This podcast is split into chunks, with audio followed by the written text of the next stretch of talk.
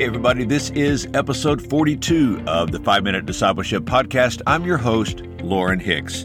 Hey, thanks for spending a few minutes with me today. I hope our time together moves you forward as a disciple of Jesus. Before we get started today, let me remind you to follow us on social media. You can follow Facebook and Instagram at 5 Minute Discipleship. Today, we are talking about why we can hope in God.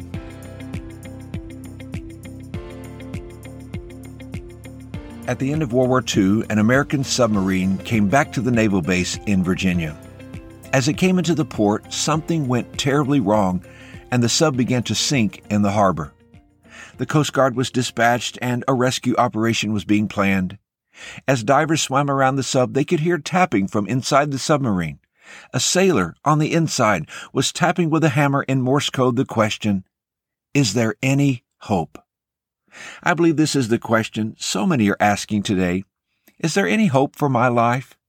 Is there any hope for my marriage? Is there any hope for my health? Is there any hope for my career?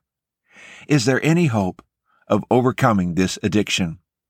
When I think about the hope God provides us, I remember some verses in 2 Corinthians chapter 4.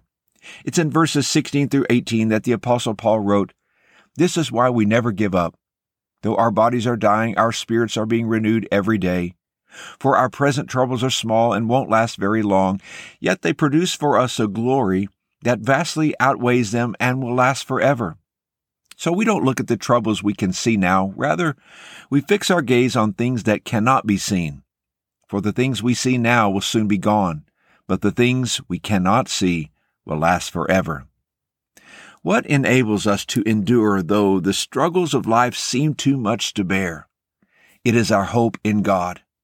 This hope, rooted in God's character, provides you and I with strong confidence that we are never alone, no matter what life brings our way. Today, I want you to know that you have more hope than you think you do. As a believer, we have hope because in our suffering we experience God's sustaining presence. Scripture is clear that God will never leave us. He will never forsake us. Our problem is not in receiving God's presence, it's in our daily awareness of His presence. We have hope because in our suffering, God provides daily inner renewal. As we seek Him in prayer, as we listen for His voice in Scripture, our inner man is being renewed every single day. You and I grow spiritually in the hard times. I think we're all aware of this. It's in the hard times that we have to choose whom or what we will trust. Hard times help us look past the unimportant things and see what is truly important. You and I have hope today because our suffering is temporary. Look again at verse 18. He says, So we fix our eyes not on what is seen, but on what is unseen, since what is seen is temporary, but what is unseen is eternal. Think about it. Even if we have to carry this struggle for the rest of our lives here on earth, even that is temporary compared to eternity with the Lord. Paul says the secret to survival in the trials of life is to focus on the unseen. Now, at first, that may sound to you and I like nonsense. But we need to remember that God sometimes allows suffering for His purpose. He uses it to teach us, to draw us close to Himself, to deepen our faith and our character, and to prepare us for eternity. It is here that we must remember Jesus. Jesus faced suffering and was victorious. We can learn from His life and His sufferings. We listen to His words. We remember the truth and the evidence of His resurrection. Today, cling to His promises. Believe Him when He tells us that those who trust in Him will live even though they die.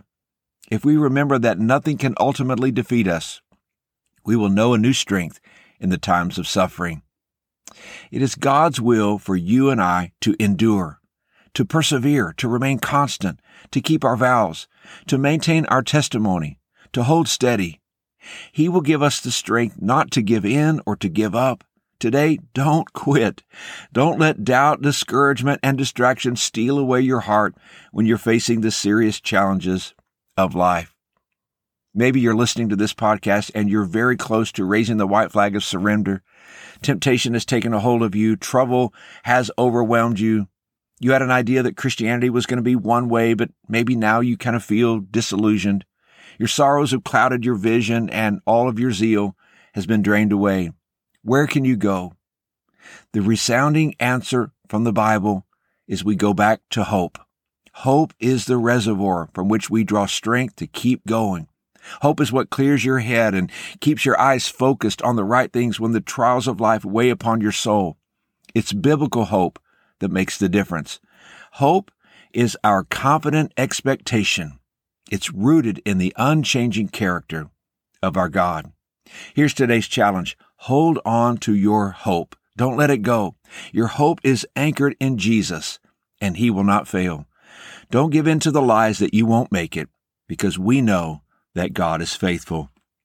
Hey, thanks again for joining me for today's podcast.